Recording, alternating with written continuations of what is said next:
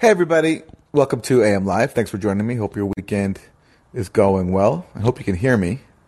If you can give me a thumbs up emoji if you can. Okay, great. Thanks a lot. All right. So, I want to talk about a few things, uh, starting with the war in Ukraine.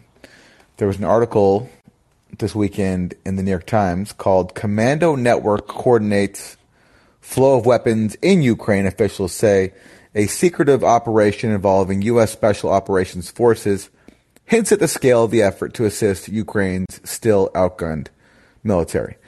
And what the Times reports that basically, from the start of the Russian invasion, there have been a contingent of CIA personnel on the ground inside Ukraine, helping to essentially direct the flow of intelligence from the U.S. to Ukraine, which means helping Ukraine fight Russia, including helping it identify targets and helping it uh, helping with the supply of weapons to Ukraine from the U.S.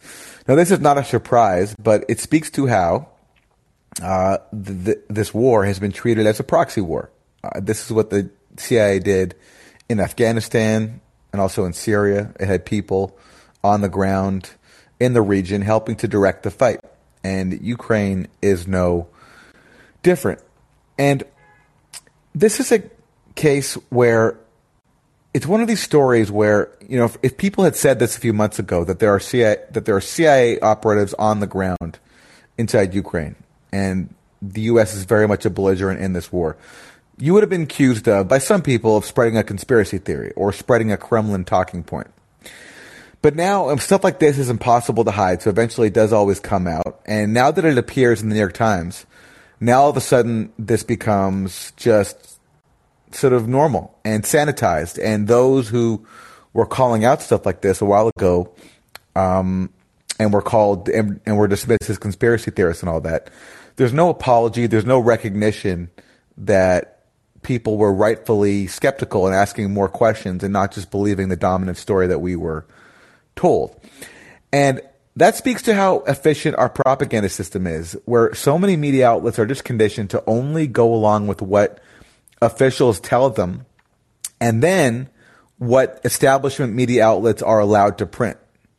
And those two parameters, what officials say and what establishment outlets are allowed to print, those sort of set the parameters for what is allowed to be discussed.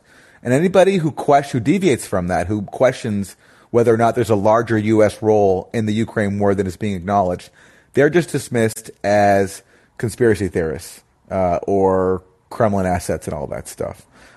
And then when information comes out that validates what the skeptics or whatever you want to call them, conspiracy theorists were saying, it doesn't matter. It's like we just move on to the next thing. And this is the part of the problem, I think, for people who, you know, don't support the U.S. policy in Ukraine or at least are skeptical of it, is that, you know, the propaganda system works so well so that discussion is constrained so tightly to the parameters I just explained. And also to, you know, even question the prevailing narrative, it takes time. Whereas the prevailing narrative that Russia launched this unprovoked invasion of Ukraine, you can say that, and because the media operates all in lockstep with no dissent or or like countervailing points of view, it's very easy for everyone to just adopt that belief because you know that's what is so widespread, and there's no countervailing information to that. Now, if you're on my side of things, it takes a long time to explain all the reasons why actually this is not unprovoked. And that doesn't mean you justify what Russia did, but to pretend that Russia just invaded Ukraine because it's imperialist or because Putin is bloodthirsty uh, is to ignore all this context and history that comes before it. And we've talked about it a lot, but there's so much. But this speaks to the challenge in trying to convince people that there's another way to look at things because you need some time. And, you, and you need to be able to explain things that most people aren't familiar with because – our media system hasn't even allowed them to hear about it. So they won't hear about uh, the Ukraine coup in 2014, which the U.S. played a big role in, the Donbass war that triggered that kicked off soon afterwards, that was preceded by a series of attacks on the Russian-speaking population by the new coup regime. Uh, you don't hear about the expansion of NATO to Russia's borders and the fact that under Biden, the U.S. and Ukraine were signing partnerships that were going to further integrate Ukraine into NATO including by bringing Ukraine by bringing Ukraine's military up to NATO standards. So even if Ukraine doesn't even join NATO officially, Ukraine is still being incorporated into uh, NATO's fighting force and being trained. And this article in the Times, it points out just at one base alone in Ukraine. Listen to the sentence. From 2015 to early this year, American Special Forces and National Guard instructors trained more than 27,000 Ukrainian soldiers at the Yavoriv Combat Training Center in western Ukraine near the city of Lviv, Pentagon officials said.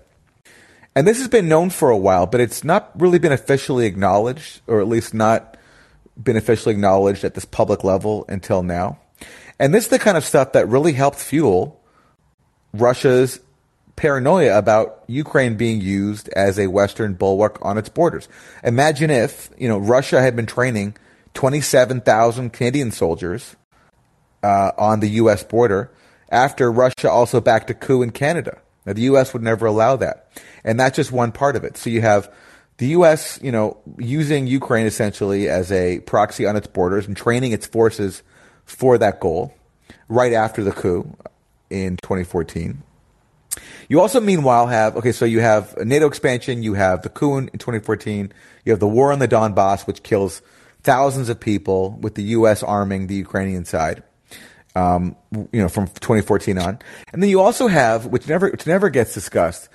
Also, you have, you know, for the last 20 years, the U.S. has been slowly dismantling arms control treaties with pretty much the sole purpose of encircling Russia under other pretexts, but that's the real aim here. So, 2002, the Bush administration pulls out of the anti-ballistic missile treaty, and they claim that this is to protect Europe from Iranian missiles uh, which is crazy and laughable because Iran doesn't even have missiles that I think could hit Europe, and even if they did, it would that would mean automatic suicide for Iran.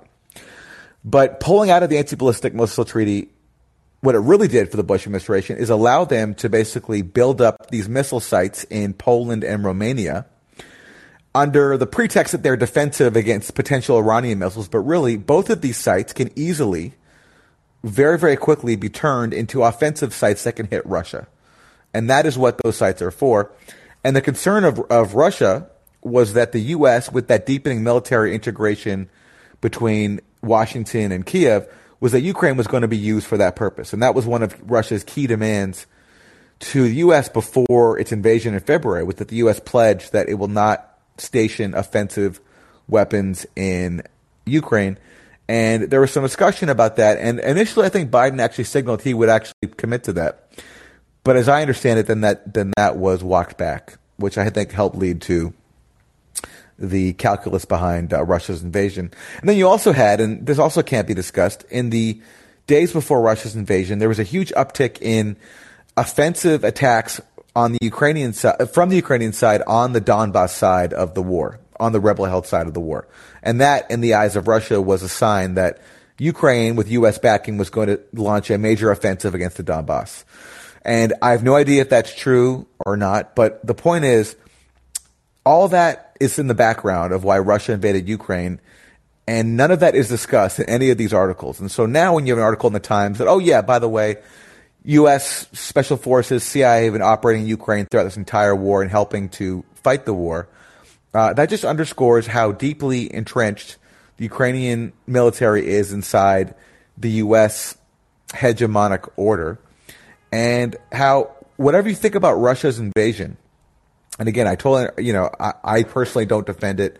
I can't believe that Russia didn't have any other options but to invade. But putting that aside, to deny that Russia had serious security concerns with a uh, with a, a country on its border with which it has deep historical ties, where millions of Russian speakers live, was being so integrated into you know the U.S. military posture that it's had trainers there training 27,000 Ukrainian soldiers at just one base by the U.S. Uh, that that speaks to a, a, serious concern for Russia, and none of that can ever be discussed in our media. And speaking of which, there was recently an interesting admission from Petro Poroshenko about the Minsk Accords that I want to mention.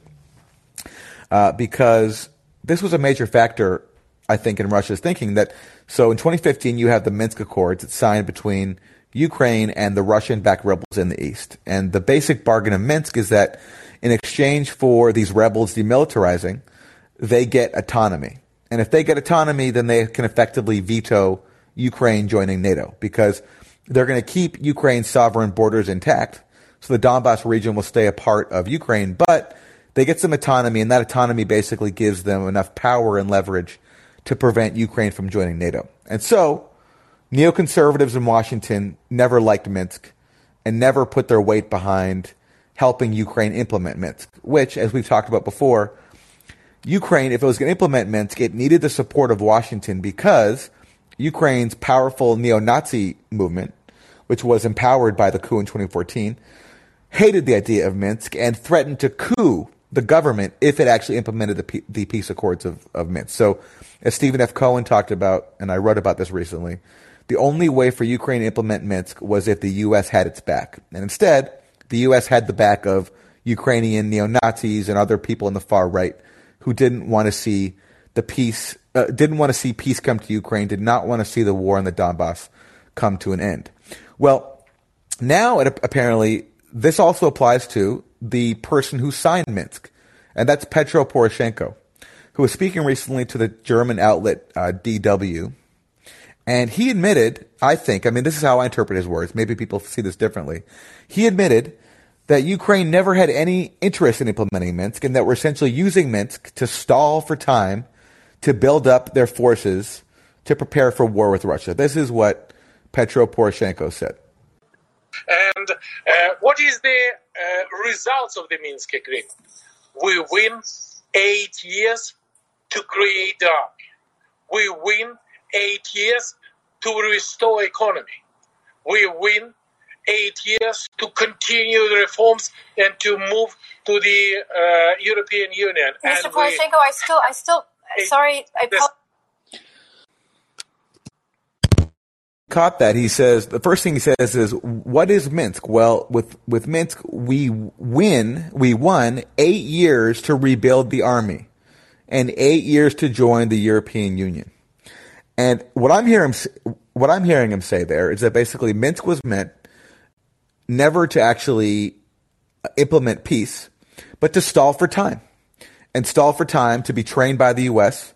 and prepare for war with Russia to instead of making peace with the Donbass to basically recapture it. That's what I'm reading from his words. And you know, the reason I I, I interpret it this way is because he's also the person who said early on in the Donbass war that you know the people of the Donbass, his own people, you fellow Ukrainians, that their children will live in basements in fear while we you know live nicely on our side. Uh, and he vowed to basically make the people of Donbass suffer until the rebels lay down their arms. But unfortunately, the rebels did not want to live under a government that they felt was waging a, an assault on Russian speakers inside Ukraine. And their fears were certainly accelerated when the coup government tolerated and I would say enabled a massacre in Odessa in May of 2015 when dozens of people were burned alive in Odessa, burned alive. They were forced into a trade union building and then burned alive. And those who escaped were beaten to death or seriously hurt. So that's uh, Poroshenko saying that they never intended to implement Minsk and we're using it to stall for time. So look, this is just the context that gets omitted from our reporting on Ukraine. And it means that people who don't have the time to go and do long research or read alternative sites like the Gray Zone will never know this and uh, will meanwhile be asked to continue to sacrifice their own, you know, their own well-being, higher gas prices, higher food prices, a world in turmoil, the threat of nuclear war, just for the sake of continuing this proxy war. Which makes the task of getting out accurate information all that more important, despite the many people who want to censor people like me from uh, doing it. So, all right, that's my rant. Let's take some calls. And Mini Ninja Love, you are first. Hey, Aaron. Hi. All right. So I was uh, listening to all this, and I I tune into you guys, obviously, the Duran and all the, you know, the stuff about this and the, this new revelation about the CIA, which we all knew beforehand, being infiltrated and all that, um, not surprising. But then I guess the task at hand is to hold people accountable.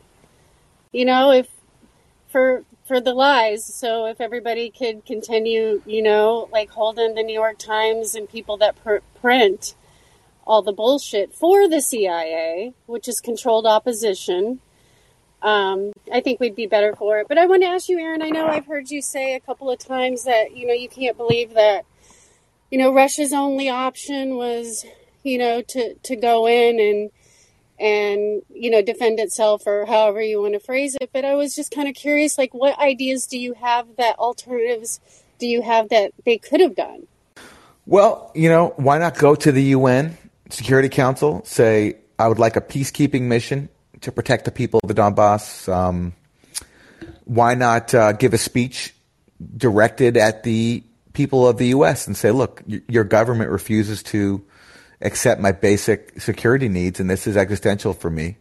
You don't so, think that, Aaron? You, I mean, I don't think he made an appeal. Uh, the, the agreements that they promised to sign. No, he did. It's, yeah, they they did release agreements. They did, but I just think if you're going to go to war, even if you have a lot of legitimate grievances, you need to exhaust all options to avoid war. And um, look, and I'm you open. Don't, you don't believe that they they tried going the UN route at all? Like you don't think like I don't. I, I, I remember one time there was talk of a the Russia trying to request a peacekeeping force in the Donbass, but I don't think it got very far, and certainly it didn't happen recently. It didn't happen before the invasion. Look, well, and listen, like let me say, I'm open to the case that they had no other choice. I really am. Like I, am not like going to try to virtue signal and say, um, you know, this war was def- completely unjustified and all that. And comp- you know, I've seen some people compare it to the Iraq War, which I think is just ridiculous, especially when you start with a map. You know, just forgetting all the other, forgetting the fact that Iraq was a complete scam, the Iraq WMDs, it was a hoax and all that, Saddam and Al Qaeda, whereas Russia had legit grievances. Just, but just look at a map. Like, Ukraine is on Russia's border. So, I'm open to the case that they had no other choice, but I just haven't seen that case made yet. And even even the case they've said that uh, Ukraine was going to definitely invade the Donbass and launch this genocidal campaign. All right, I'm open to it, but where's the evidence? I mean, there is though the OSCE reports that I've mentioned, these monitors from the European Union, uh, not the European Union, but these European monitors that um, sh- report a huge uptick in attacks, ceasefire violations. And if you look at the map, all those ceasefire violations are happening with strikes on the rebel-held side.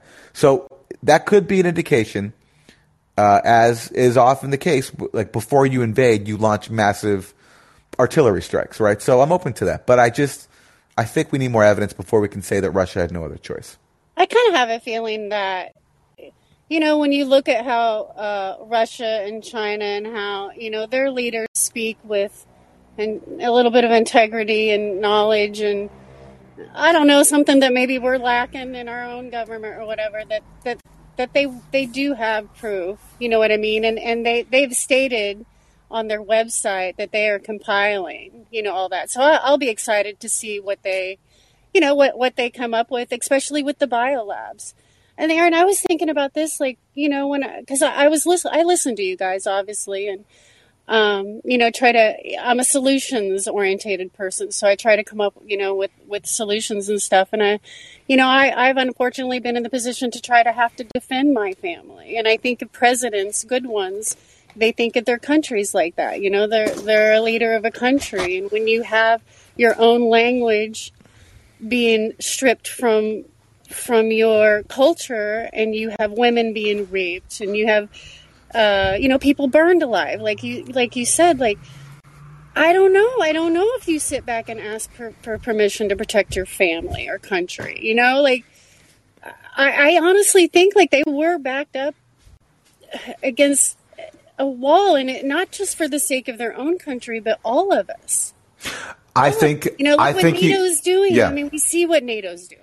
Look, I think you make some really compelling points. I agree with you. They were backed up against the wall. I definitely think they're trying to defend besiege Russian speakers, especially from areas where they're being, you know, um, attacked by neo Nazis, which definitely was happening. Not everywhere, but certainly uh, in some parts of the uh, of that region. Yes. So there, I think there was a defensive element to this. Again, I just my position is to to justify an invasion of another country even with all these all these legitimate grievances, I just think you have to meet a high burden of evidence, and I'm open to it. I just haven't seen it yet.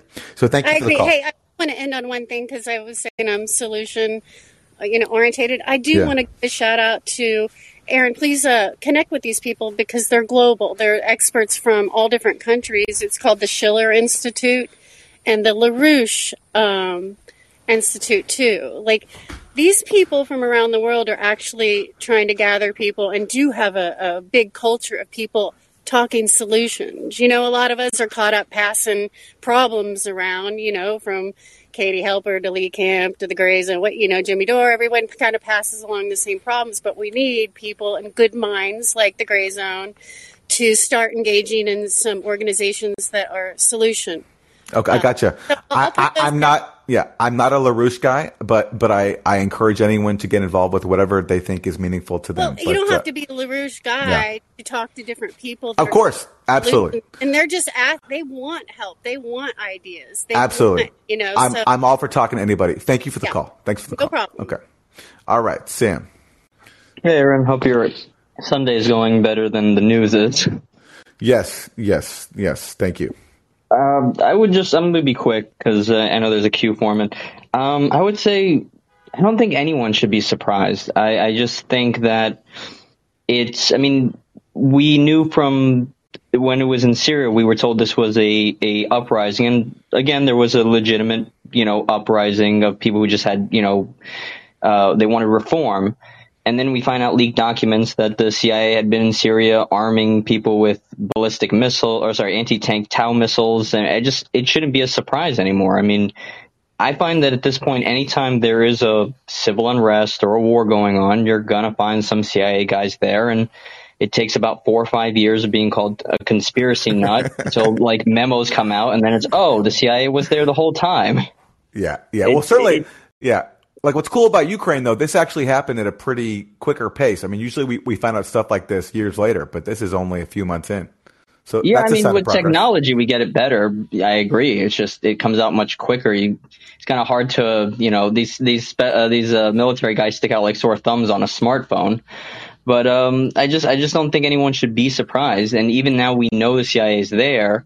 The conversation is going to shift to well, it doesn't matter. They were there. Uh, they had to be there. Obviously, Russia was an aggressor uh, because of Crimea. I mean, you know, it's always the mental gymnastics to justify it. You're first crazy, and then when you point out, here you go, I've been vindicated, right? Oh my God, are you still on that? Of course, the CIA had to be there. This was a, na- a thing that was going to happen, and thank God they were there. I mean, it's just the trail. It's you know, so it's just how it happens at this point. No one ha- can be remotely surprised anymore. If there's a war, the CIA is there, and some memo will point out they've been arming, funding, and backing some radicalized group that we call rebels now. In 20 years, we'll have to admit, yeah, maybe those guys weren't the best people to arm and train like the Mujahideen. So I, I would just say no one should be surprised anymore. Well, here, here. Fair enough. Thanks, Anyway, Sam, for the call. Great, you. great. Enjoy the rest of your Sunday. You too. Okay, Anthony.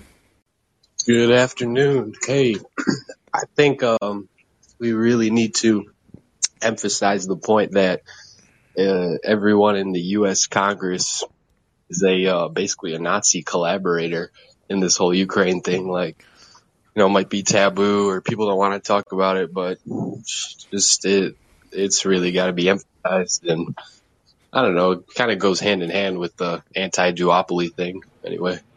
You know what? I was thinking about this today uh, because I was thinking I really wanted to tweet out a clip from the comedian Louis C.K., who is one of my favorite comedians. I think he's so funny, and I know he did some really you know gross stuff, and he had to bow out of the public spotlight.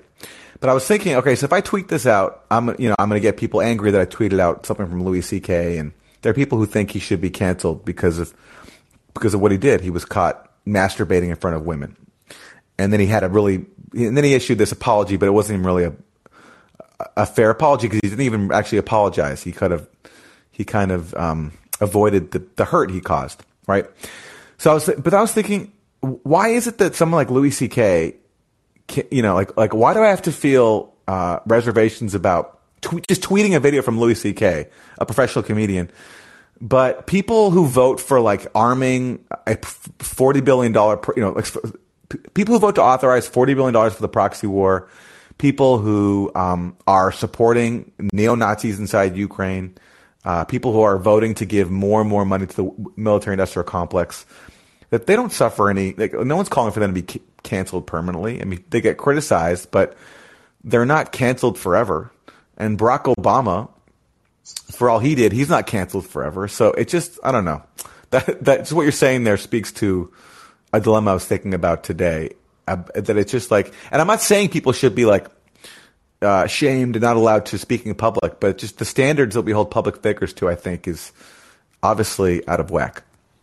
Well, it's just a, a, militancy that's called for at this crazy time. And, you know, that also brings to mind the force of the vote thing. People said that shouldn't be a litmus test necessarily. It's more of a strategy thing. And I say, yeah. okay, well, maybe strategy, Medicare for all, but what about voting for Nancy Pelosi, period? That's another litmus test in itself. I mean, she's in, been with torture and the war on terror for 20 years. So that should be a litmus test. But anyway. Yeah. Yeah. Yeah. All right. Anthony, thanks for the call. Okay. Tim this you. Hey, can you hear me? Yeah. Hey, awesome.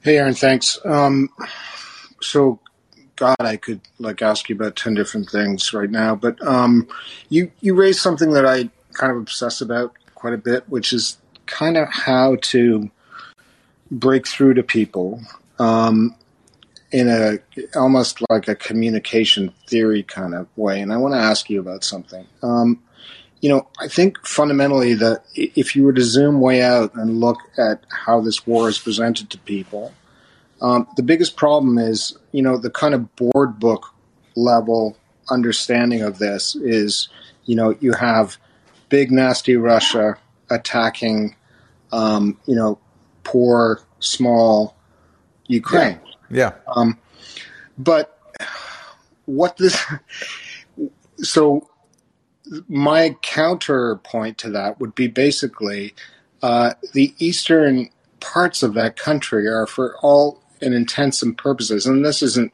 you know anything non-obvious. Russians. They're ethnically Russian. They're linguistically Russian. They're Russian in their religious, you know, affiliations and so forth.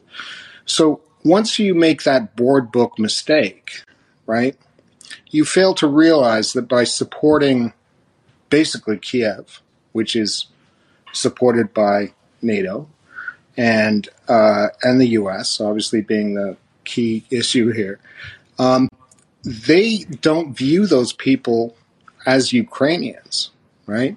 They view them as the enemy because they are enthralled to a to an extremist, ultra nationalist Western Ukrainian uh, ideology, which is rooted in you know the same people who killed hundred thousand Poles and two hundred thousand Jews under you know Nazi leadership, right? So once if you made that mistake of believing that board book version of the whole thing, you're never going to understand that the, the simple explanation for why the Ukrainian army is installing its howitzers and its tanks amidst civilian architecture and civilian infrastructure is because it's a perfect diabolical way to blame the Russians for doing the work that they would love to do, right? Like they're basically, they don't view these people as compatriots. They're the enemy, right? And once you've made that horrible miscalculation, basically support for Ukraine amounts to handing tormented victims back to their tormentors and patting yourself on the back for it you know? Like it's it's a it's a remarkable inversion of of the morality of what's going on. You know what i mean Oh, absolutely, and, and, it's. I mean, look, we've already seen that in Syria, where absolutely, you know, it, you like we constantly heard this refrain of we need to support Syrian voices and support the Syrian people, but then you look at what that actually means on the ground, and that means their concept of Syrians amounts to uh, sectarian death squads that were killing minorities uh, and trying to take over the country. Because very early on, and this was recognized internally by the Defense Intelligence Agency, the insurgency was dominated by Al Qaeda and other Salafist militias. And that's what these what that's what people who cheered on the proxy war in Syria wanted us to support. Uh, because when you go to Syria, as I did a year ago, nobody wanted to live under these um, sectarian death squads, to put it nicely. No, I mean there, there I mean there were some people who did there, and um, there are people who got, I think, um, convinced by a lot of the propaganda they saw on the satellite, the, the Arabic satellite networks that were coming into Syria that exploited sectarian divisions, and so people in the poor Sunni areas, yeah, I mean, some of them did support the insurgency, but the vast majority, I think, did not want their country destroyed uh, and wanted to live in peace and wanted to resolve their differences and their criticisms of, of their government peacefully, not by tearing the country to shreds. But those people could not be listened to, and the same thing with, with Ukraine today. And so, so that's why you know I joked that like after this article came out about the CIA in Ukraine that when people, when pro proxy war voices, you know, demand that we respect the Ukrainian people's agency, this yeah, is the this is this is the agency they're talking about, and, and that's the central and that's the Central Intelligence Agency. No, I love that tweet. It was awesome, and I wish I, you know, I'm very jealous that I didn't see that obvious line out there. It's it's fantastic.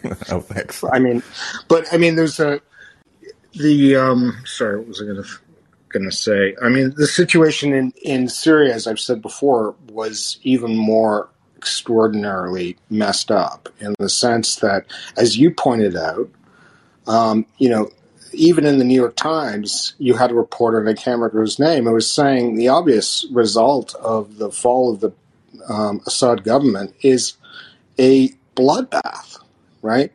And so, you know, you're in this ridiculous situation where and I, I, you know, I identify myself as leftist. I'm not, you know, criticizing uh, it for, in terms of a, as a there's a better option out there in ter- fundamental terms, but you know, the the um, the susceptibility of leftists to fall for this very kind of self-satisfied sense of, you know, um, you know, the idea that, um, you know, this government the one that supplies all the water, all the education, all the roads, all these things, right, is this oppressor of of the Syrian people to such an extent that they would accept, you know, a sectarian bloodbath as a solution, which is I mean, I'm not saying anyone said that out loud, but it, implicitly that's what it meant, right? And of course, people, everyone after after it becomes clear after three or four months,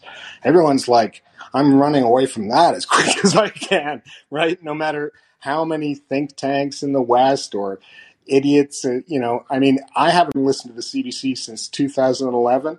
I got so angry with Anna Maria Tremonti browbeating the only female foreign minister in the entire Middle East about her human rights record in Syria. You know what I mean?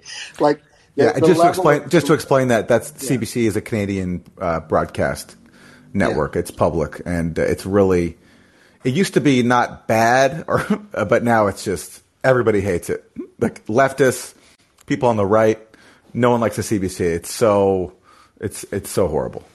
Yeah, it's just becoming a stuff. I mean, it's what it's what happened to the Guardian, right? Yeah. I mean, this yeah. has happened all over. I mean, the, the the fall in the Guardian is extraordinary. I mean, the the you know the interview that Matt Kennard did with um with uh Jeremy Corbyn. Jeremy Corbyn this week was great and really interesting in the sense that you know even he recognizes what's going on. Like yeah. our media is, you know, completely, uh, completely um, compromised at this point. Yeah. I think. Well, I was honored. I was honored uh, this last week, I think, or a week ago, when the Guardian declared that I am the leading purveyor of disinformation on Syria. Absolutely. That was a real honor for me. And of course, they're basing that entirely on a study that comes from something called the Institute for Strategic Dialogue, which they failed to tell their audience is a U.S. government funded think tank that also works with something called the Syria Campaign, which is a yep. Syrian opposition funded think tank. And of course, they failed to identify a single piece of, dis- of disinformation that I've ever spread. And of course, they also failed to contact me. That's The Guardian now. It's crazy. I, I remember when it was also like the CBC not bad. It's just how it is. Tim, thanks for the call. Yeah, no, Okay. you meet. Hey, am I muted? Yes. Okay. Uh, hey, Aaron. Uh, thanks uh, again for uh, these nice uh, podcasts on Callin. And I'd like to tip off my hat to Sam, just uh, pointing out that um, it shouldn't be um, surprising that um, secret people from the CIA or even other agencies are operating all over the world. Uh, that's a very, very good point. Um, what I would like to ask is um, something that really um, gets to me here in the Netherlands. I live here in the Netherlands, and um, it's the amount of um, some kind of I, I call it propaganda, and um, that uh, is spread throughout uh, all over the country, be it by newspapers or even radio or television, about the war in Ukraine. I even heard people how do you say it? Um, uh, glorifying uh, um, elders that in the, were in the Ukraine talking about their days in the UPA, and I think UPA is a part of um, um, a right wing organization back in the Second World War in the Ukraine. Um, uh, but I think the Netherlands has a special um, interest in the Ukraine, especially by the downing of the MH17 uh, plane in back in 2014. And what I would like to know is, um, am I correct in assuming that uh, the downing of the MH17 airplane is being used as um, a means to um, vilify uh, Russia in this case, even uh, especially now um, in the war in the Ukraine? Yeah, you know, I haven't looked much into the downing of MH17. Um, it's it's one of these things, kind of like the Syria OPCW scandal, where to really get into it, you have to you know absorb a lot of details that I, I just haven't had time for. Uh, I do know that Bellingcat's involved in trying to accuse Russia of guilt, and so if, if Bellingcat's involved, then I'm automatically skeptical, and I'm certainly um, would would not be surprised if, if, as you suggest, it's being used to scapegoat Russia. But look, the official story that um, rebels in the Donbass, armed by uh, Russia, uh, st- shot down the plane. Uh, that that to me, I, I wouldn't. Um, that to me sounds quite plausible. Whether it was intentional or not, it's possible they didn't know it was a civilian plane. And I've also heard um, speculation that the Ukrainian military was actually um, well, you know what? I'm not going to get into speculation, but look, the official story that it, it, was the rebels in the east who shot down the plane. That it wouldn't it wouldn't surprise me if that were true. Um, I doubt they would do that on purpose, shoot down a civilian airliner. But uh, I know there's a lot of uh, details to learn, and one day when I get the time, I'll I'll look into it. I mean, what are your what are your thoughts about what happened there? Well, I concur. Uh, I concur what you what you say about uh, it could be just an accidental uh, downing of the of the airplane itself, but uh, the the the, the uh, uh, yeah, I, I, would say it's some kind of abuse, just to to to yeah, maybe could you say some kind of manufacturing consent here in the Netherlands just to vilify Russia? That's that's something that gets to me, not the fact that the plane could be downed just by rebels in in the Ukraine who have um, um, um, how to say it, um, um, thought that it was a, a, military plane instead of a civilian plane. I mean, that's uh, that's what I think as well. Yeah, that's what I wanted to ask or say. Uh, I thought you maybe you had more information because you uh, you have been extensively um, uh, uh, doing research on on uh, on Russia and what's happening in the Ukraine. So that's why I asked. Yeah, well, you know, my, you know, I have a limited uh, amount of knowledge when it comes to that, and it, it, that incident I just haven't looked into. What I do know is that Bellingcat is involved, and if Bellingcat is involved, given my experience with Bellingcat, where in my experience, in terms of their coverage of the Syria dirty war and how they've gone after OPCW whistleblowers and the lengths they've gone to whitewash the available evidence that the OPCW investigation into Duma was compromised, and to also try to um, ignore all the massive evidence that the what actually happened in Duma was staged. um, and even their involvement in actually covering up evidence. There's a long story there. I don't trust them at all. It makes perfect sense to me that they're just simply doing the bidding of the people who pay them, which is the U.S., UK governments, and private firms and organizations that are involved in the dirty wars in both Syria and Ukraine. So I don't trust them at all. And if they're involved, I'm automatically skeptical. But it's just beyond that, th- that's that's about all I know. Okay, thank you, thank you, Aaron. Thank you. Okay, Steve. Hi, Aaron. Hi there. Hi, Aaron. Hey, uh, you're great. So's your dad. Is, he doing? Is he well?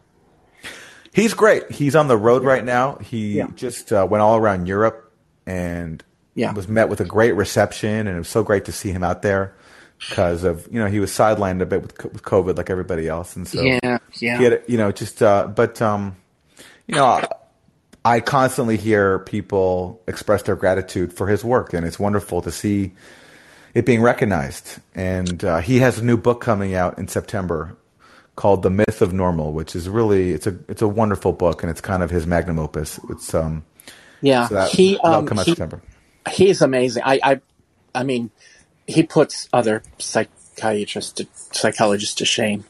Well, and he's but he and he's not even and that's prob that's probably because he's not even a, he's not even a psychologist or a psychiatrist.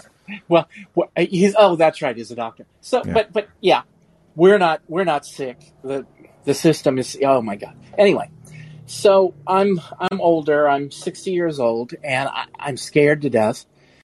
I've never seen the West in this country like this before. In you know, in my conscious lifetime. And uh, the New York, uh, you know, they're all saying today, "Oh, they blew up. They they killed a person in Kiev uh, intentionally in an apartment building. They're they're um, they're killing all kinds of people in Donetsk, and and there's no word about that. Anyway, so I want to rebut, not rebut, but kind of push back, so to speak, a little bit on um, what you said earlier about well, they could have done other things. They could have, which, which is true, which is true. Um, when when we used to protest at the Concord Naval Weapons Station, and uh, we'd go before the judge, he'd say, "Well, you didn't exhaust all your legal. Here, here's why you're getting fined.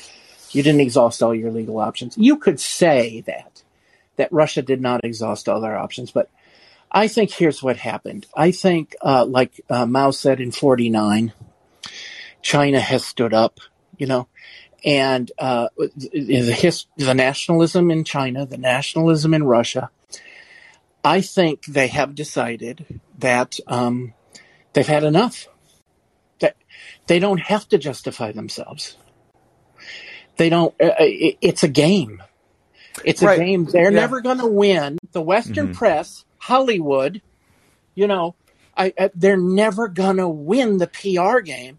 And I think, um, especially, I'm sorry, I'll, I'll stop right now, but um, uh, uh, Lavrov, you know, he said to the BBC, "I don't care what the eyes, hmm. what how you how the eyes of the West see me. I got that. don't care. Yeah. I, I, I got that. You know what? I'm, they're pushing back against us, and you know what? I don't blame them. Yep. I, I, I understand that, but and, and I can understand their point of view. It doesn't mean though I have to accept it. You know, I'm open to it though. As I said, earlier, I'm open to it. I, I, no, but I'm you open said, to it. No, I, I, no, I, I don't disagree with you. But you said, oh, they could have gone to the UN is owned by the U.S. Now, now you know that. right. I got that, Yeah. but you could still at least you still at least make an effort. You know. Okay, you go through so, the motions. So if You the U.S. if the U.S. wants to veto a peacekeeping force Yeah. for okay, Yeah. you know, Yeah, yeah. Um, now, I hear you. Now, the the counter argument to that will be, well, well, if you do that, then maybe you're tipping your hand too much, and you're and you're definitely letting your opponents know that you are definitely going to invade if this doesn't pass, which allows them to prepare. So that will hurt you militarily. So I, you know, I'm open to these arguments. I just would like to see the case made in its strongest form, and I'm just saying I haven't seen it made yet. I'm open. I'm open to it though. Get their point that they they don't have to explain it to Steve and Aaron. That, that's not something. Well, I'm not saying I'm not saying they do, but I'm saying, Yeah. and, and that's their attitude. That's fine. But I'm saying I don't still have to accept that, you know. And um, Right. but I certainly get that they're fed up with the West. They understood that Ukraine was being used, as John Mearsheimer has warned about from the start, many times for as many a years. as a as a as a Western bulwark on on Russia's border, and you also can't trust the U.S. to respect agreements. Like look at the Iran nuclear deal, or uh, look at the Minsk Accords, which the U.S. was supposed to support but did nothing to actually try to implement. So I get it.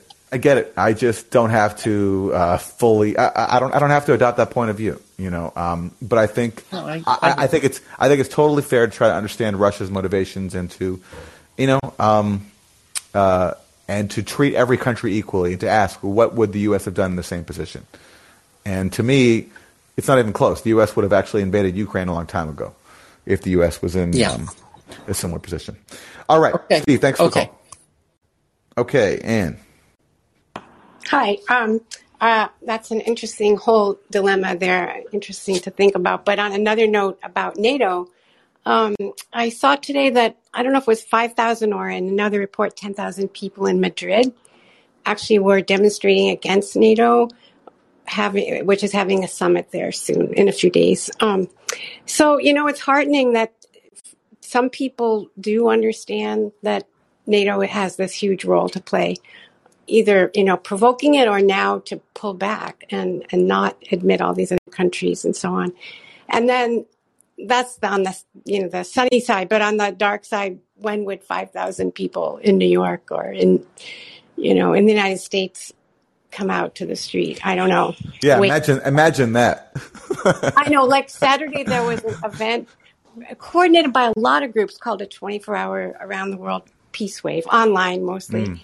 And um, it was these little groups of people my age, which is really old, much older than the other caller. Um, little groups, you know, like 25 grandmothers in New York, and maybe 10 people were in a little town in um, North Carolina with their signs. Um, yeah. You know, and it's it's something I, I certainly don't mean to disparage it, but um, we need that. And, and um, when you see huge crowds uh, demonstrating justifiably for other things, especially the Supreme Court. You just wonder what does it take for um, for these people to see these connections and I don't know get out more into the streets with signs. But and it's course, a great question. It's a great. I mean, look, you know, I go to a lot of Julian Assange events in New York City where I live, and the crowd is, you know, mostly on the older side. Young people are just not there right now when it comes to this story, and that's um, and the same thing I think with uh, with the proxy war in Ukraine, and that's just because you know that whatever people have other priorities, and you know young people today face a whole bunch of challenges that other generations didn't.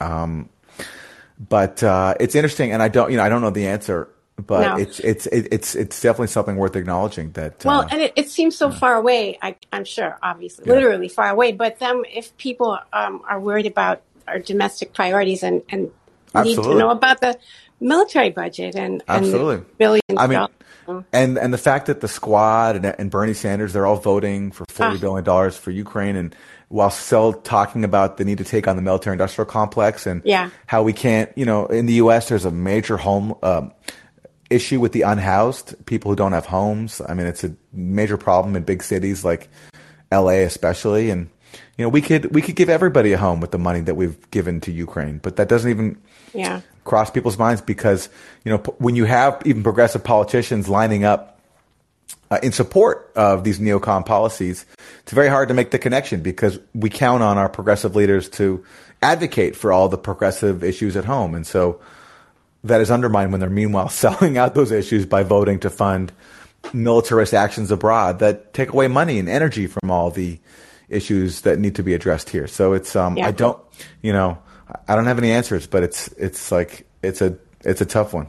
I know they need to be challenged, but thanks anyway. Thank you. Thank Bye. you. And by the way, I also blame RussiaGate. I also blame. Oh, you know, of course. I also blame uh, whatever. What is it now? Like, you know, years and years of RussiaGate propaganda in which any anything associated with Russia that can be you know real or not is tainted with you know the specter of evil and something progressive should oppose. You can call anything. You can say Putin supports this, and then all of a sudden we have to oppose it, whether Putin actually supports it or not. Um, and it also just demobilized people. We used to, you know, like uh, liberal activism became being about watching MSNBC and waiting for Robert Mueller to deliver the goods, and then it was impeachment with over Ukraine. Now it's January sixth. So liberals have been so effectively sidelined into doing nothing while being convinced that they're actually standing up for democracy. It's really it's an incredible propaganda campaign that's happened. Yeah. Well, thanks for your show for the call in. It's great. Thank Bye. you. Thank you. Bye. Okay. Brady. Aaron Mate, honor to meet you. Thank you so much for doing this. I'd just like to remind people that back in the Revolutionary War, the Russian, the enlightened Russian Empress Catherine the Great firmly opposed the British naval blockade and uh, continued to trade with the 13 former colonies. And that helped us out a lot in the formation of the Union and America in general. And then in the Civil War, there was a Russian Emperor Alexander II who sent two Russian fleets to protect us while we were having a civil war from the British. The British actually wanted to join the war and join uh, General Lee, I believe. And so the Russians actually defended America while that was happening. And so I would just like to recommend, I, would really like to hear from Russian voices in this situation. I would love to hear from like Russian citizens, fellow Russian working class people like us. And I would love it if you could also interview Whitney Webb. I don't know if you're familiar with Whitney Webb and her work with Last American Vagabond and Mint Press News. I do know Whitney. Yeah. Yeah. Yeah, she's great when it comes to the CIA and all these kind of guys. It'd be so cool to hear you guys talk. And okay. I would love to hear Russian voices in this conversation too. Well, uh, fair enough. We should hear uh, more Russian voices. So thanks for yeah, I'd like to bridge that gap, and I'd like to apologize to any Russians listening on behalf of America. Like we, we could we could do better um, as uh, global citizens. So uh, our leadership certainly doesn't represent us, and I don't think that Russian leadership necessarily represents Russians either. And so I'd like to work together with them to kind of get a grip on our leadership. Yes, I interviewed a Russian dissident uh, a year or so ago. I forgot his name now, but it was about it was when Navalny was being persecuted uh, persecuted somehow, and uh, so Navalny was being held up in the West as this infallible hero, and so you know I brought in a Russian dissident, a leftist who you know has been, actually he was living in exile for a while because of his opposition to the Putin government, but also he didn't have he didn't have kind things to say about Navalny either. And voices like that have been totally ignored because you know the West basically wants to replace Putin with someone with an autocrat who will do the U.S.'s bidding. Not an autocrat who won't do the U.S.'s bidding. So, uh, yeah. That's the pussy riot as well. right. Yeah. Yeah. Yeah. Okay. Thanks for the call, Brady. Likewise. All right.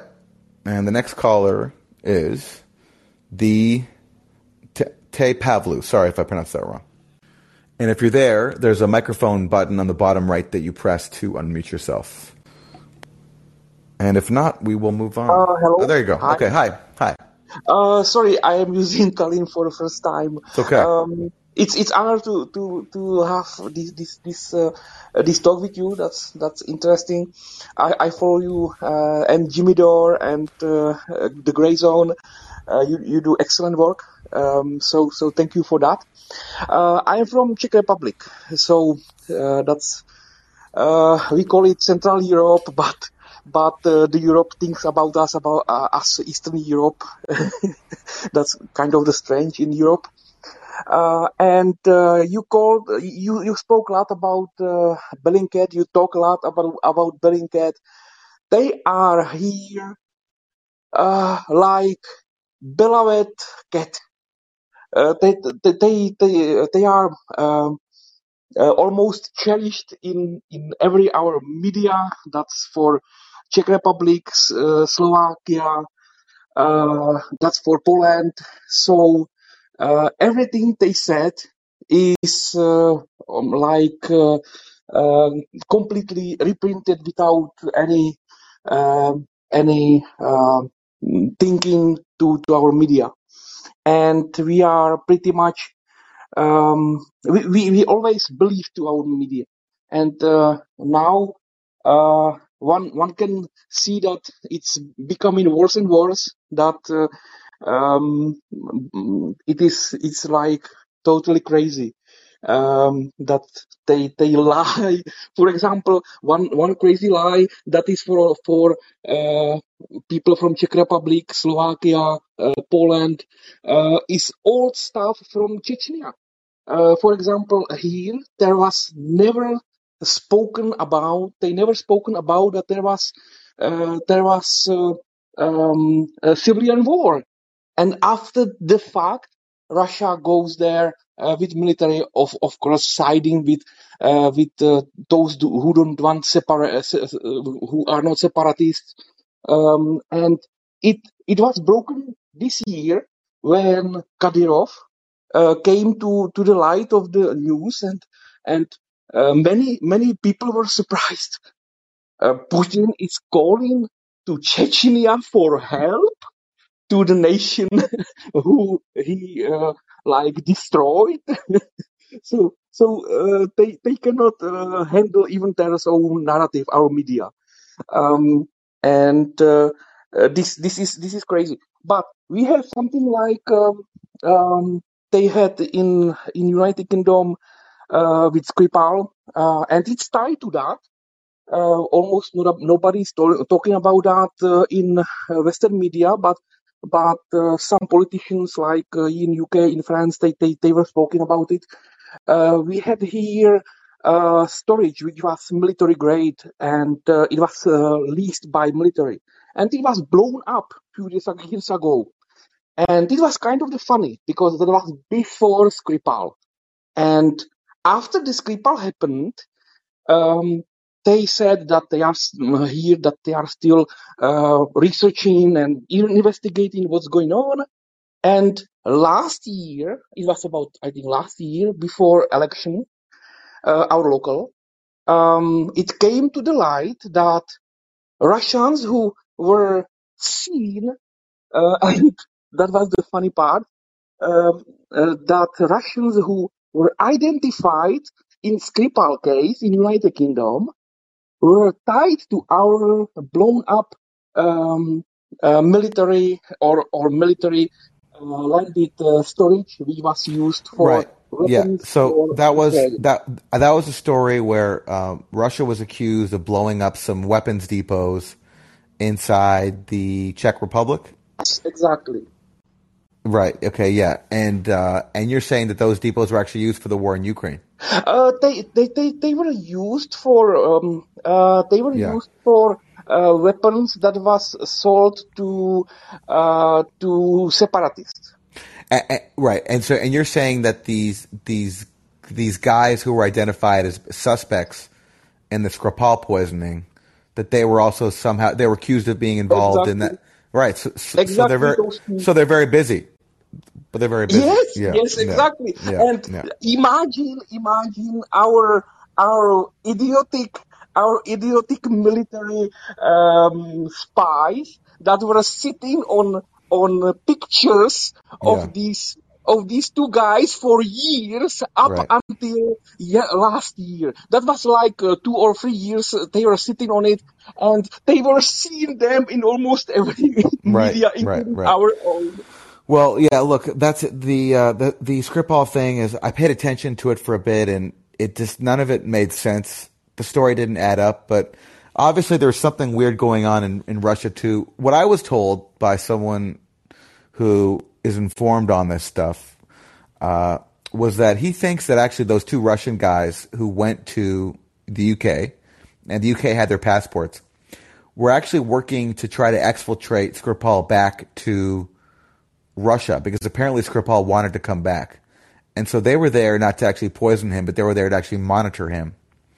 And uh, that's what they were in Russia for. Because the idea that they were there to poison him and to, you know, travel so easily detected by British intelligence just never made sense, along with all the other discrepancies in that story. But, it's, you know, it's something I need to look into more one day when I have the time. I just, I haven't.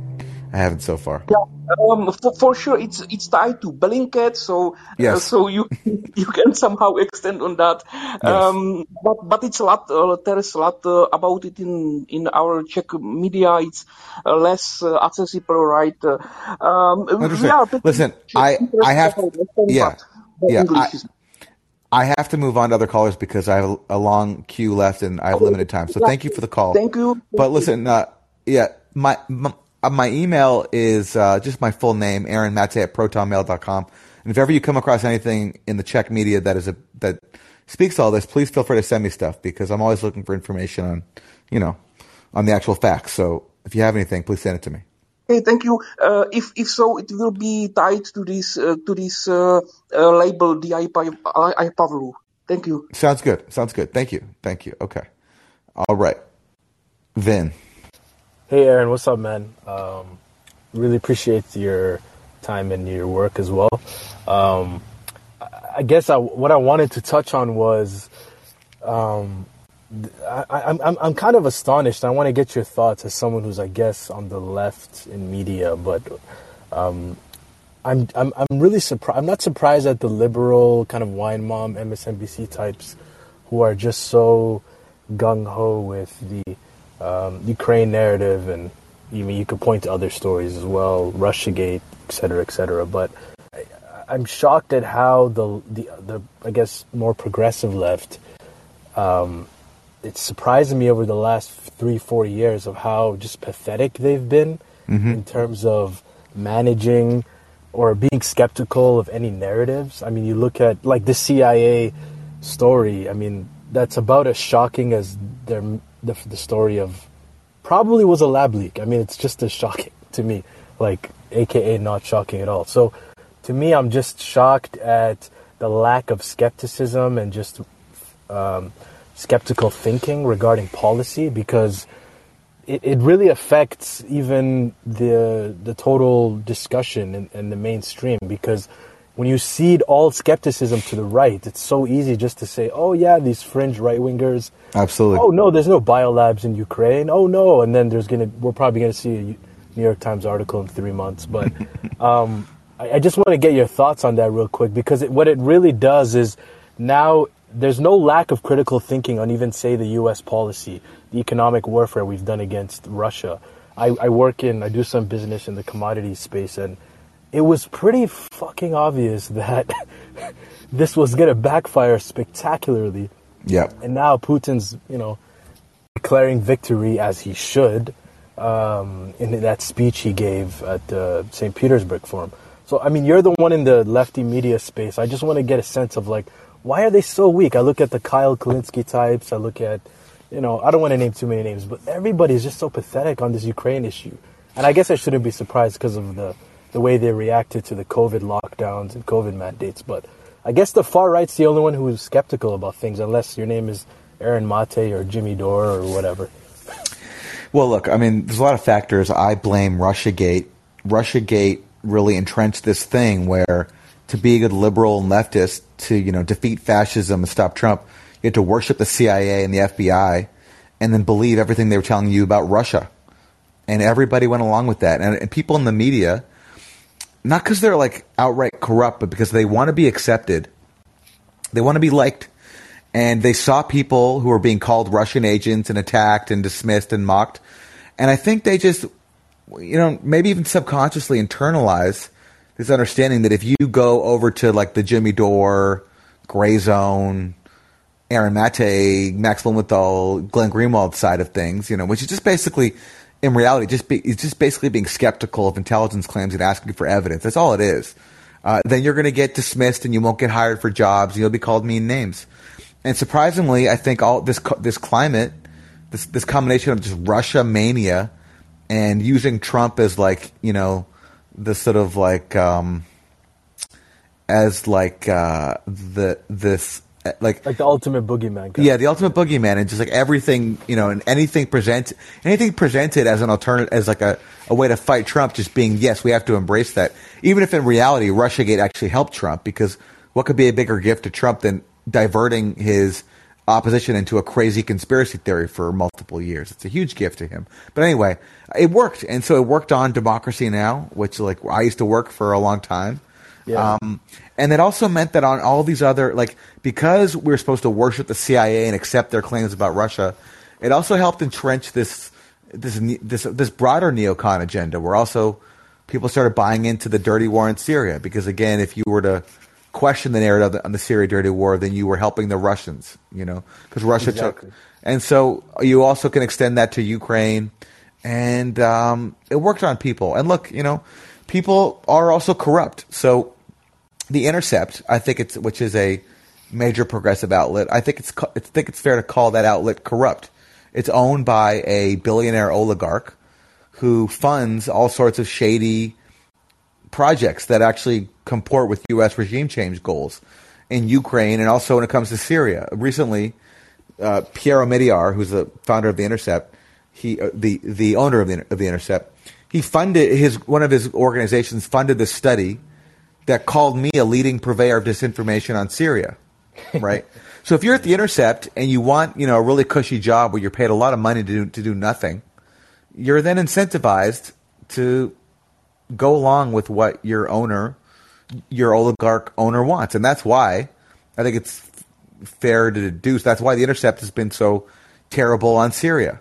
Uh, they've never even acknowledged the existence of the OPCW whistleblowers, even though they've published all these stories about the Duma case and actually promoted the Trump administration's line that Syria was guilty of a chemical attack in Duma, and that's why they can't even acknowledge the OPCW whistleblowers' existence. So I think it's a combination of corruption and cowardice, and um, also people just losing their critical thinking skills, uh, which is unfortunately happened. And when you have members of the squad not being willing to defend Julian Assange, except for Ilhan Omar in one tweet, and no one being willing to oppose voting for the proxy war, it sends a message. It sends a message as to what where the parameters of progressive politics are at, and very few people are willing to handle being called mean names and lose some friends because they're stepping outside of that. And so that's where that's where we're at.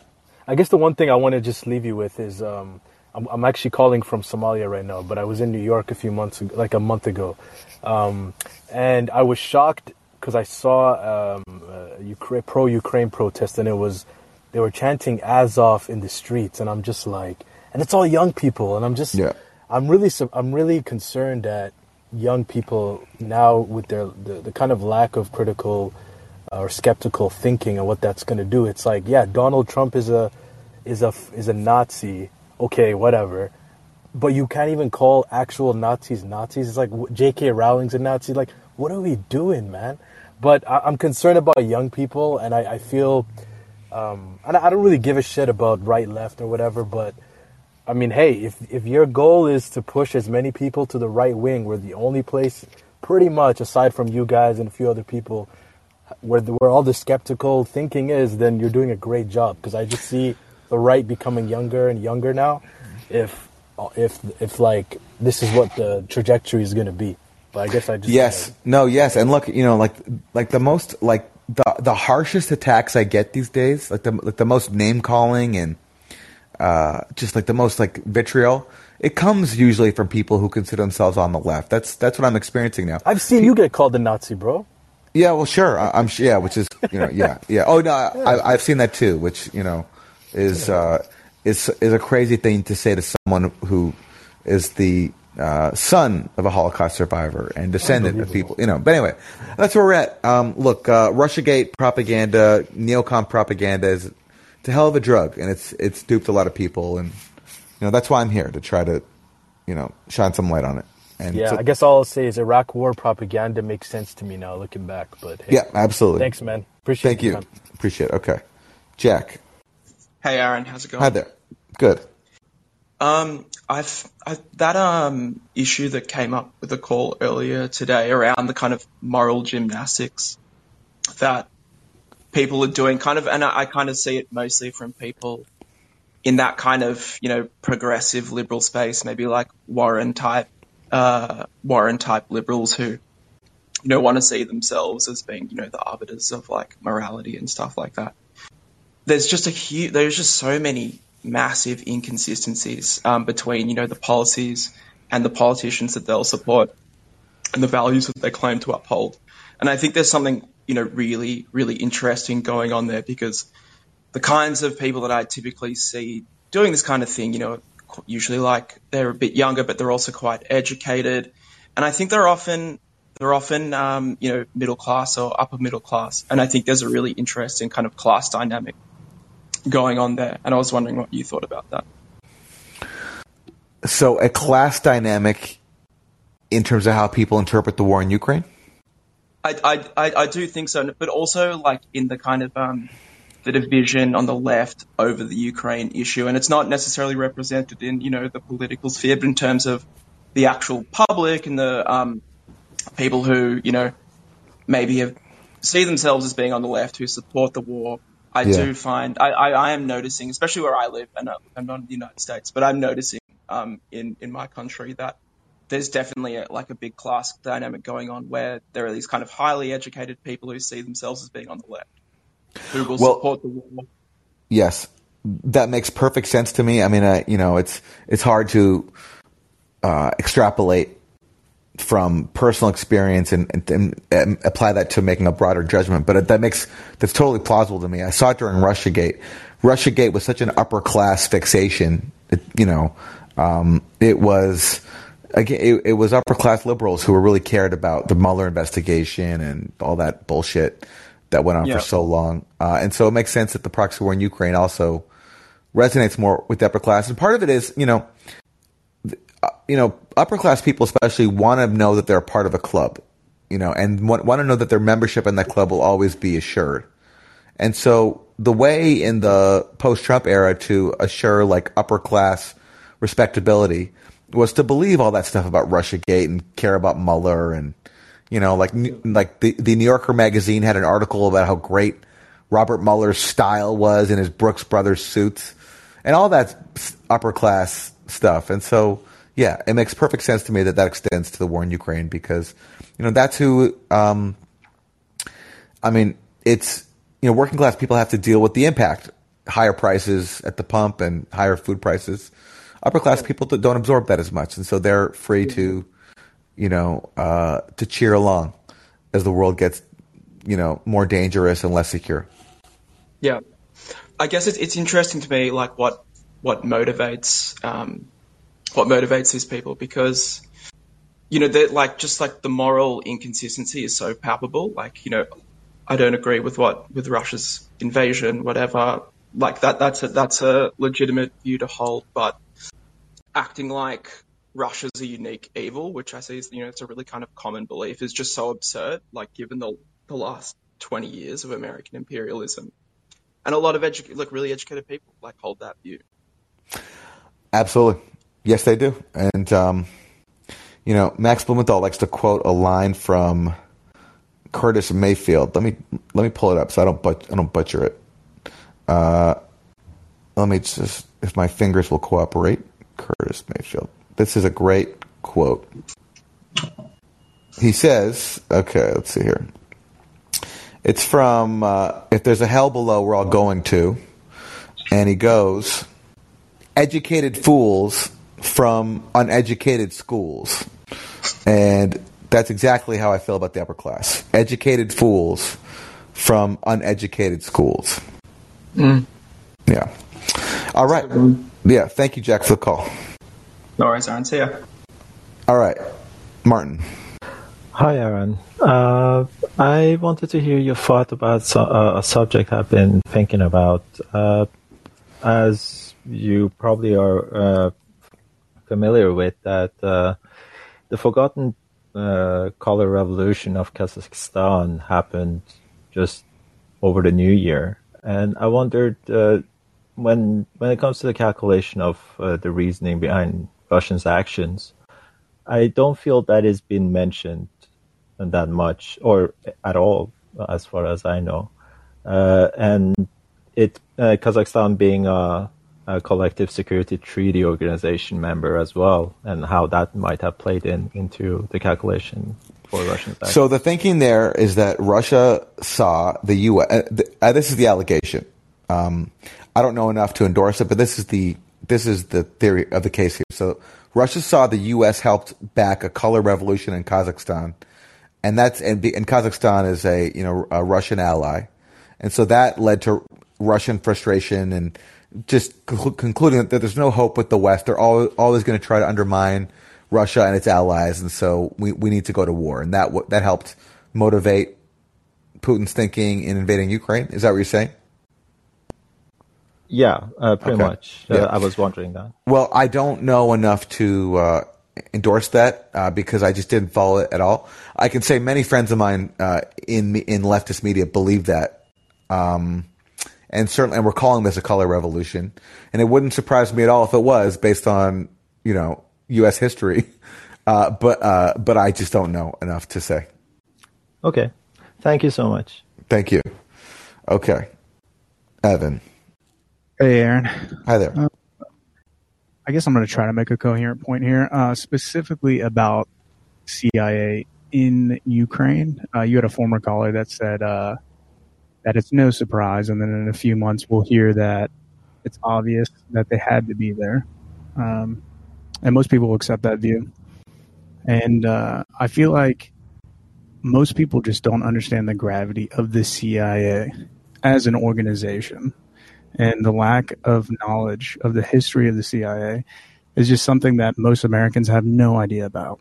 And I think there needs to be like a mass education program to teach Americans about the CIA, you know, from the Dulles brothers to uh, Nixon, the Bay of Pigs, you know, Watergate, which turned out to be mainly false as he was threatening the CIA um, Obama's mom being a USAID, uh, essentially a worker. A lot of her projects were funded by them, which, if anybody knows, that's a CIA cutout.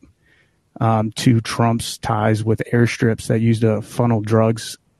I guess the point that I'm trying to make is that I think the CIA is much larger and their impact on especially foreign and domestic policy is much greater than most people even acknowledge. Um, I guess a lot of people on here were also worried about the younger generation and about how they don't understand what's going on. I think the issue is that most people don't know any history, and so they just have no idea.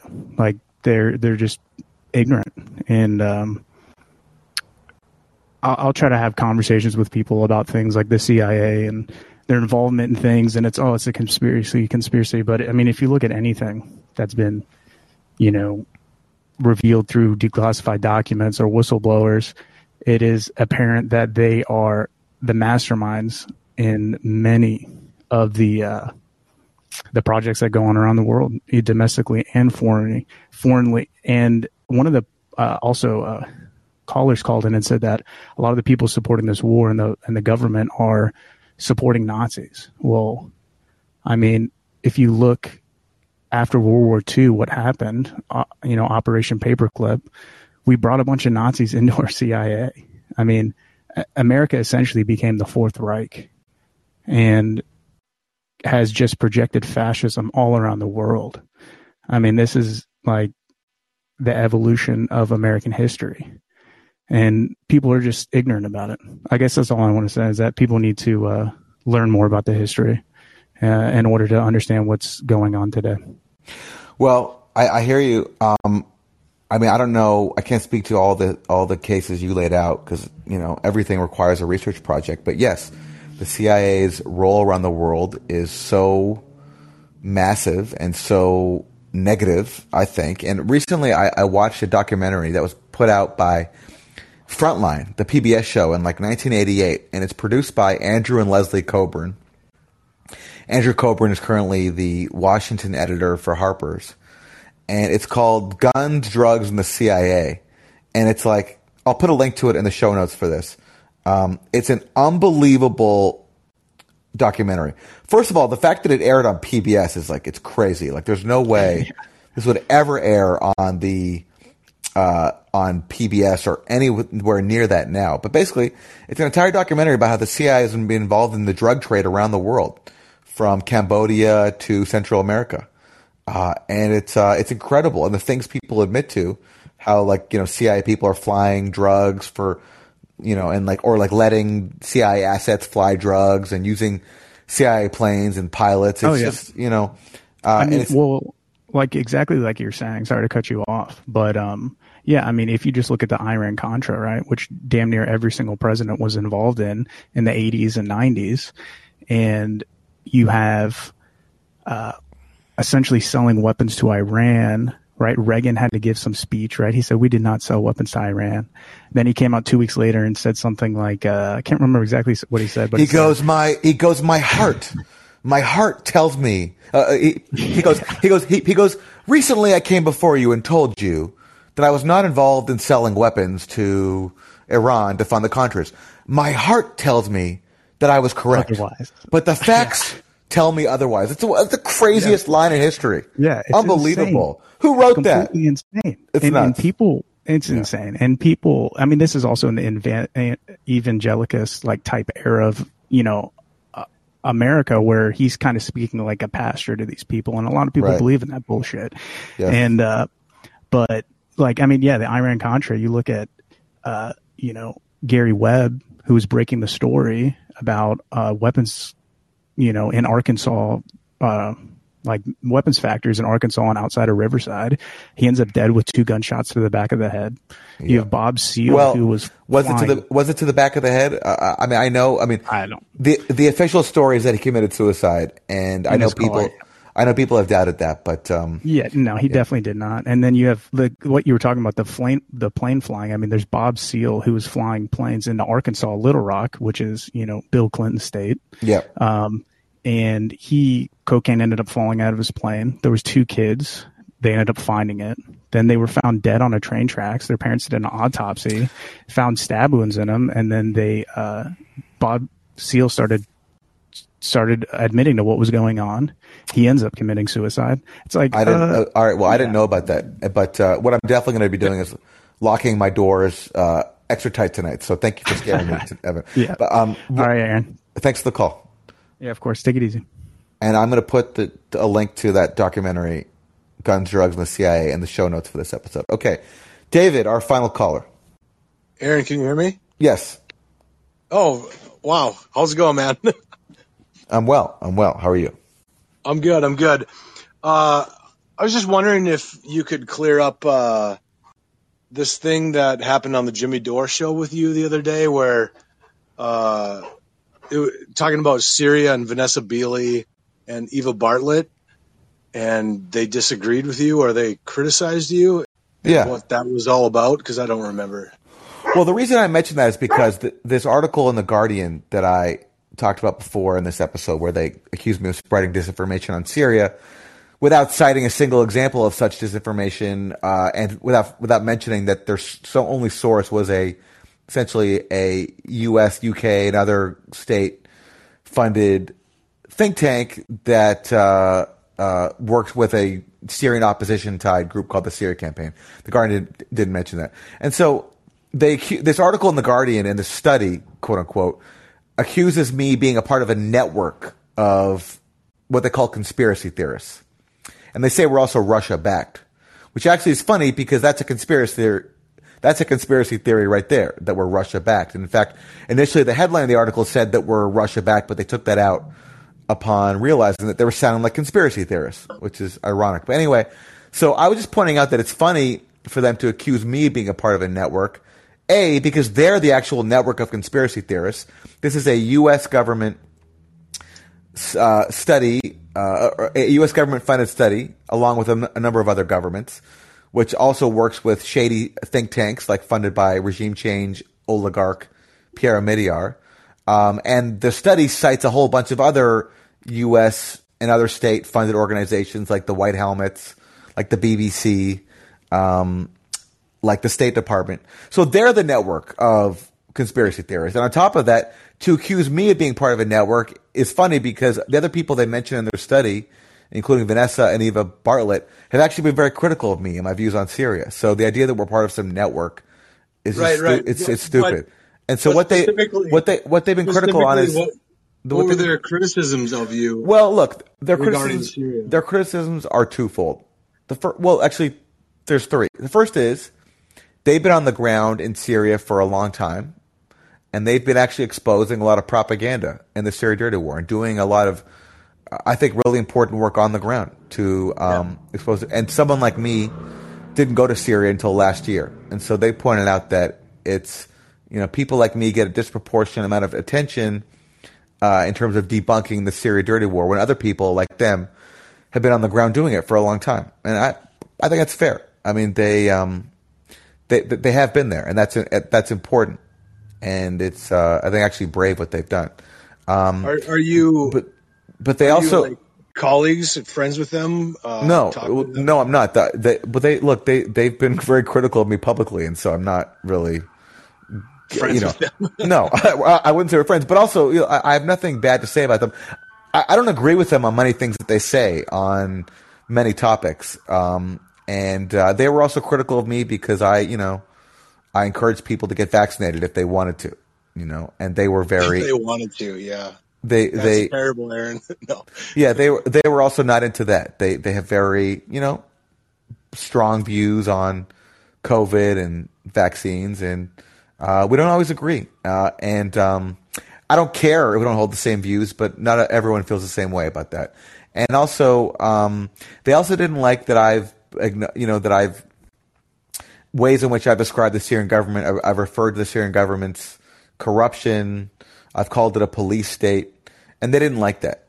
Uh, they don't agree with that. And um, well, I consider you a very cautious before you speak uh, person. You know, yeah, and uh, the first time I saw you was on Democracy Now, and I was like, "Who's this guy?" Because you just kind of came up and co-hosted. I think maybe with when you're interviewing Noam Chomsky or something. I was like, "Who? Wait, who's this guy?" yes. But, well, uh, and I- and, and by I the way, I really appreciate your work. Well, thanks. And by the way, you know, for all the criticism I have of Democracy Now, its editorial slant in the year since I've left, which I think is, you know, as I've said publicly, is they've made some terrible editorial choices when it comes to RussiaGate, the Syria dirty war, stuff to do with China and, on, and onward. They've made editorial decisions I really disagree with. I have to give them credit and give Amy Goodman credit because back, you know, she allowed me to co-host at a time when I was terrible at it. I was so bad, and she let me continue to do it and let me grow into, help me grow into the journalist I am now. So for that, I'm always appreciative. And so yeah, my first opportunity was to interview Noam Chomsky, and that was very memorable for me because he's a big hero. Anyway, so that's what happened with Eva Bartlett, Vanessa Beeley. I I wish I personally wish them all the best. Even though I, they say stuff that I don't agree with at all sometimes, I think they do really important work, and I'm not gonna. Even though I think you know, they've said harsh stuff about me and they say stuff I don't agree with. I'm not going to shy away from, uh, you know, acknowledging that they do important work. And they've, you know, uh, Eva Bartlett's in Ukraine now. And it's important. People who go to places and put themselves on the line deserve credit, even if I have different, even if I have disagreements with them. Yeah, well, more power to you, man. Uh, that's why I love you because you've got that kind of an attitude and uh, continued success to you. Well, thanks. Right on, man. I appreciate it. I appreciate it. All right. Thanks, David. And Take thanks to everybody who tuned in. Thanks for spending some time with me. I really appreciate it. It's great to see so many people here. I'll be back tomorrow with Katie Halper at 11 a.m. Eastern Time after we do Monday Morning, which airs on YouTube at 10 a.m. And otherwise, I'll be back on here next Sunday, as always. Have a great rest of your weekend and take care. Bye, everybody.